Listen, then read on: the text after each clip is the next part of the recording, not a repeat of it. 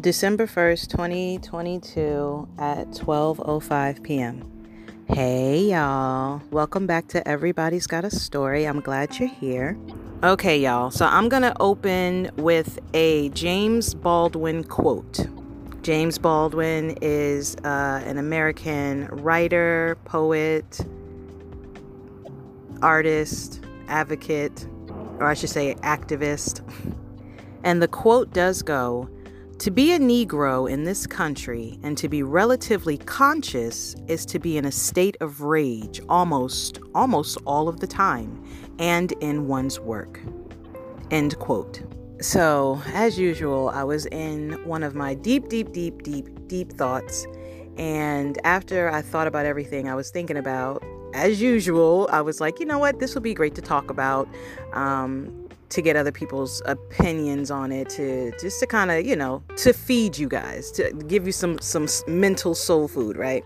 And as i was about to record it james baldwin's quote popped in my head that quote that i just read. And i wanted to make sure that i gave you guys the exact right quote. So i googled it to make sure that i got the words correct and when I did, I saw that James Baldwin today, December 1st, is actually the date of James Baldwin's passing.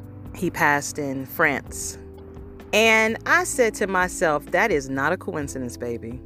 I didn't know the date that James Baldwin died, but everything that I was thinking about, I guess, was in alignment with what he used to think about. And so uh, everything just went into alignment, I guess. Maybe that was James's way of saying, yeah, Shonda, exactly, exactly. and then when I looked at where he passed, I was like, Jack, James was in Paris, child. James was in France. I guess he said, forget this damn America, okay? I'm enraged. I'm going somewhere else, okay? but on a serious tip, what I was thinking about was the the state of our country, the state of America. Then I started thinking about the continent of Africa and the things that are currently going on over there as well. And like James Baldwin said, you know, to be consciously aware when you look at certain things that's happening in uh, certain countries in Africa, uh, because you can see, because a lot of things are on YouTube now. People are putting up a lot of videos of um, things that's happening over in Africa. And so you can kind of compare and contrast what's going on in America. And in my mind, I was like, geez, like like the same game, the same game. And like a lot of folks say, you know, if it ain't broke, why fix it, right? The same game is being played to colonize and weaponize a people against each other. The same game of, you know, marrying into black families like you know, Native American families were married into in order to gain access to people's wealth and land, and all for the sake of colonizing, all for the sake of dividing and conquering, all for the sake of money and power. It's the same game, it doesn't change. And in my mind, I was like, you know what? I see now more than ever why, you know, a lot of people of color, why um, especially a lot of people of color that have power and influence. I was like, I see now why a lot of people of color are just like, you know, we're just gonna play the game too. You know the saying, if you can't beat them, join them? Yeah, I, I see why some people of color who have power and influence, why they choose to just join them. Because so many people of color, you know, are not awakening. And if they are, they're not doing anything. They're not taking power back, you know? And I don't know if it's because of fear. I don't know if it's because of the serious mental conditioning. I don't know if it's laziness. Or is it just because there is no savage beast within? Which is interesting because I'd like to break down that savage beast because a lot of people of color can be savage beasts against their own people. A lot of people of color can manipulate their own people, can kill their own people, can lie, cheat, and steal from their own people, even hate their own people. Hate with a vengeance, baby. And will bully them and will work against them behind their back in order to take them down or take them completely out.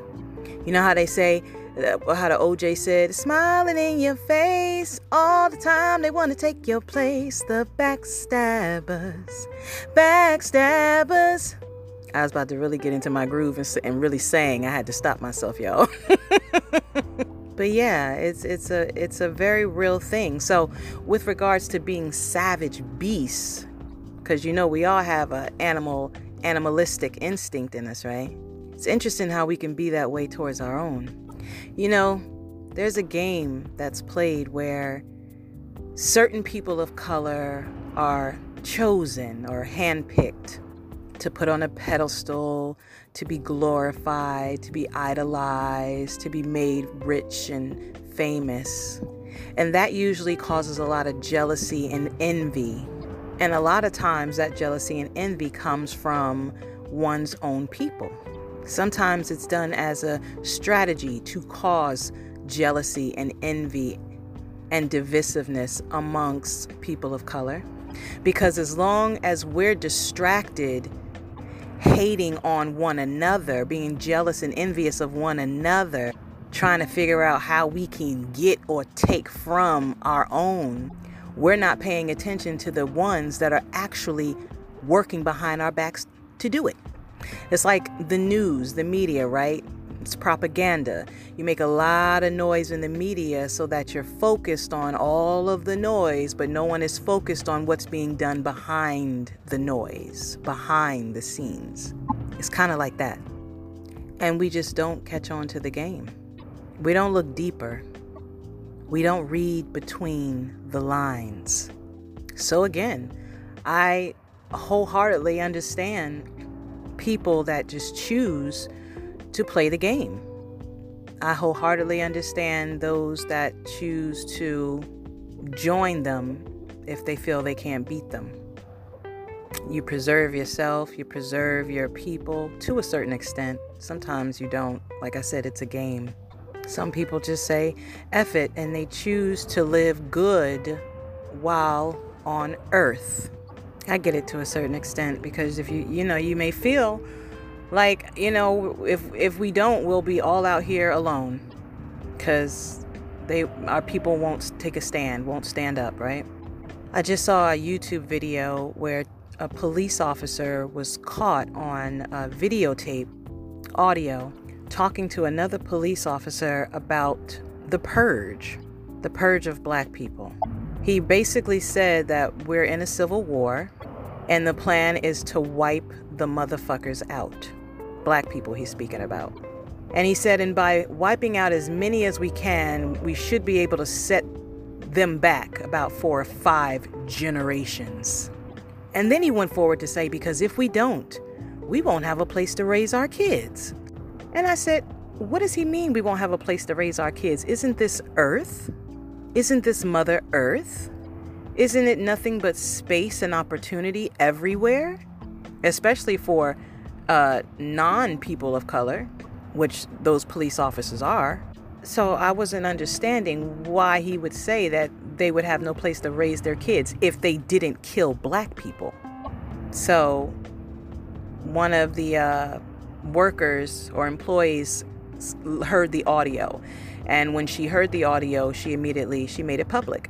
Now, of course, the police department tried to hold on to that tape and tried to not release it, but then attorneys got involved and forced them to release it. And that, you guys, is the thinking of probably a lot of police officers and a lot of police departments all across the nation in America. Purge black people, set them back four, five, six generations so they can remain in power? What are they so afraid of? See, that's the savage I'm talking about, y'all. That's the beast that some of those folks let out of them in order to work to attain power and control within this country and around the world.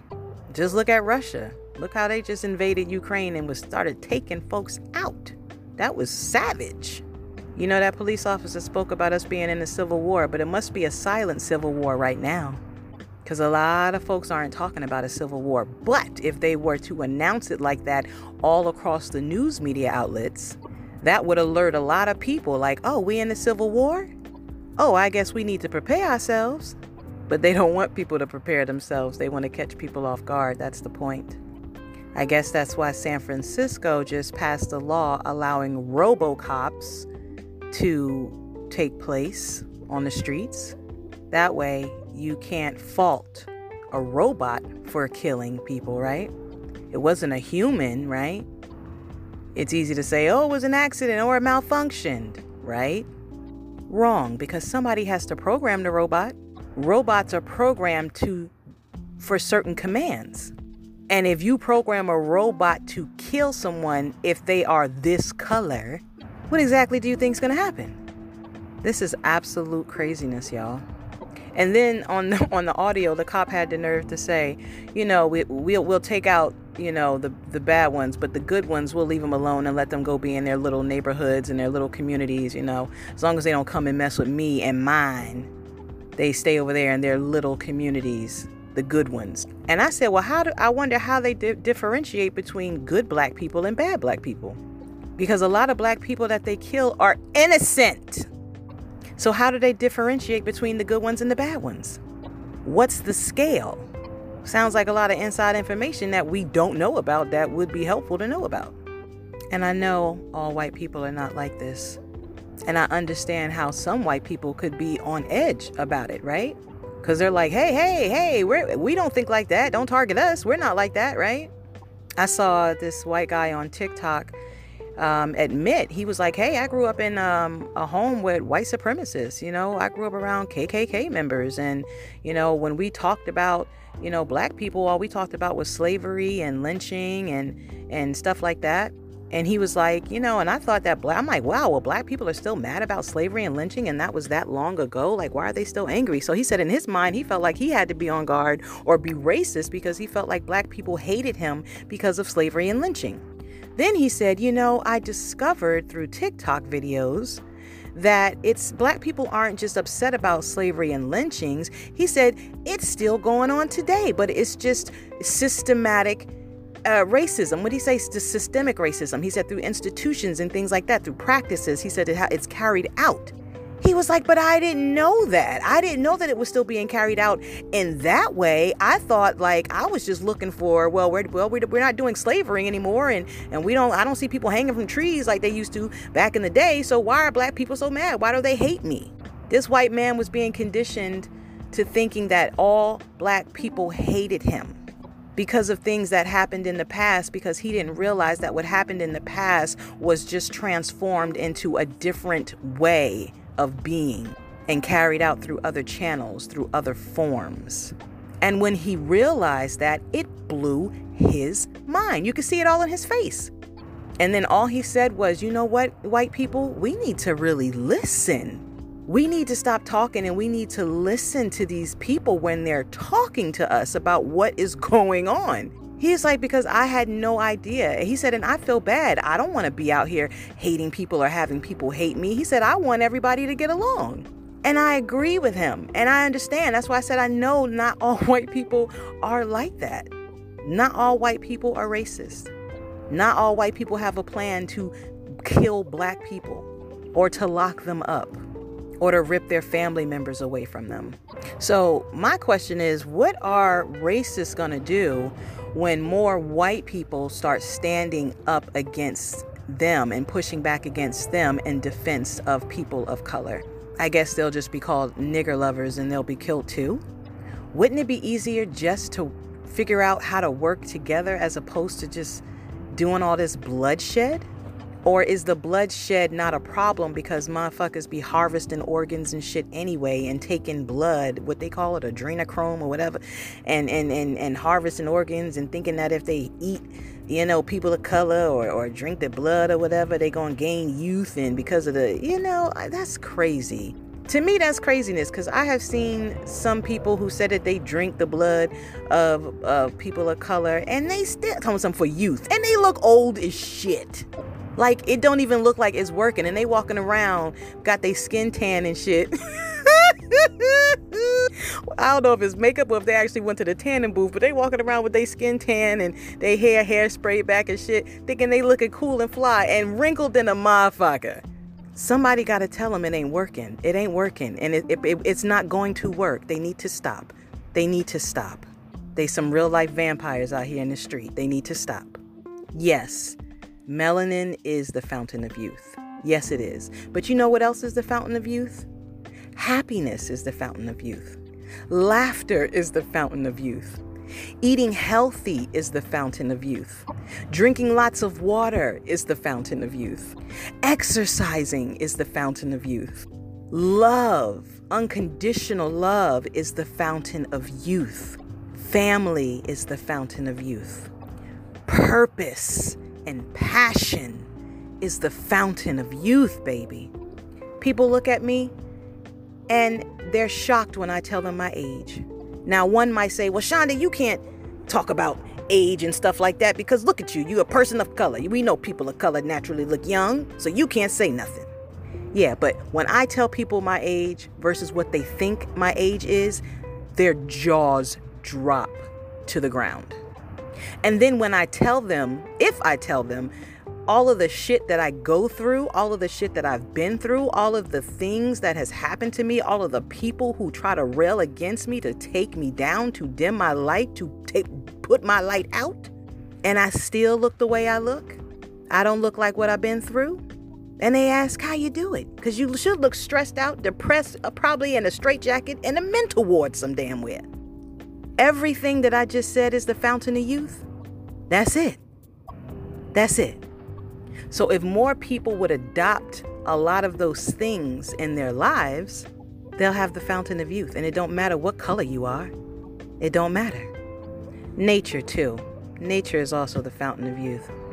Walk through the forest, wade through the salt ocean, embrace God's creations, creations, creations, creatures around you. Be grateful and be thankful for what you got. You may not have a car at all. Hey, hey. diamond in the back, sun rooftop. Hit the scene with a gangster lean. Ooh, ooh. Hey, okay. I know I mangled them words up. I'm sorry, Curtis Mayfield. That's my jam, y'all. you see, I'm laughing, smiling from ear to ear right now. Hey, it keeps me young. But what do y'all think? I'd appreciate your comments and your feedback. Thank you for listening, y'all. Sorry this was another long one, but I had to get it out. And I will speak with you in the next episode. Bye.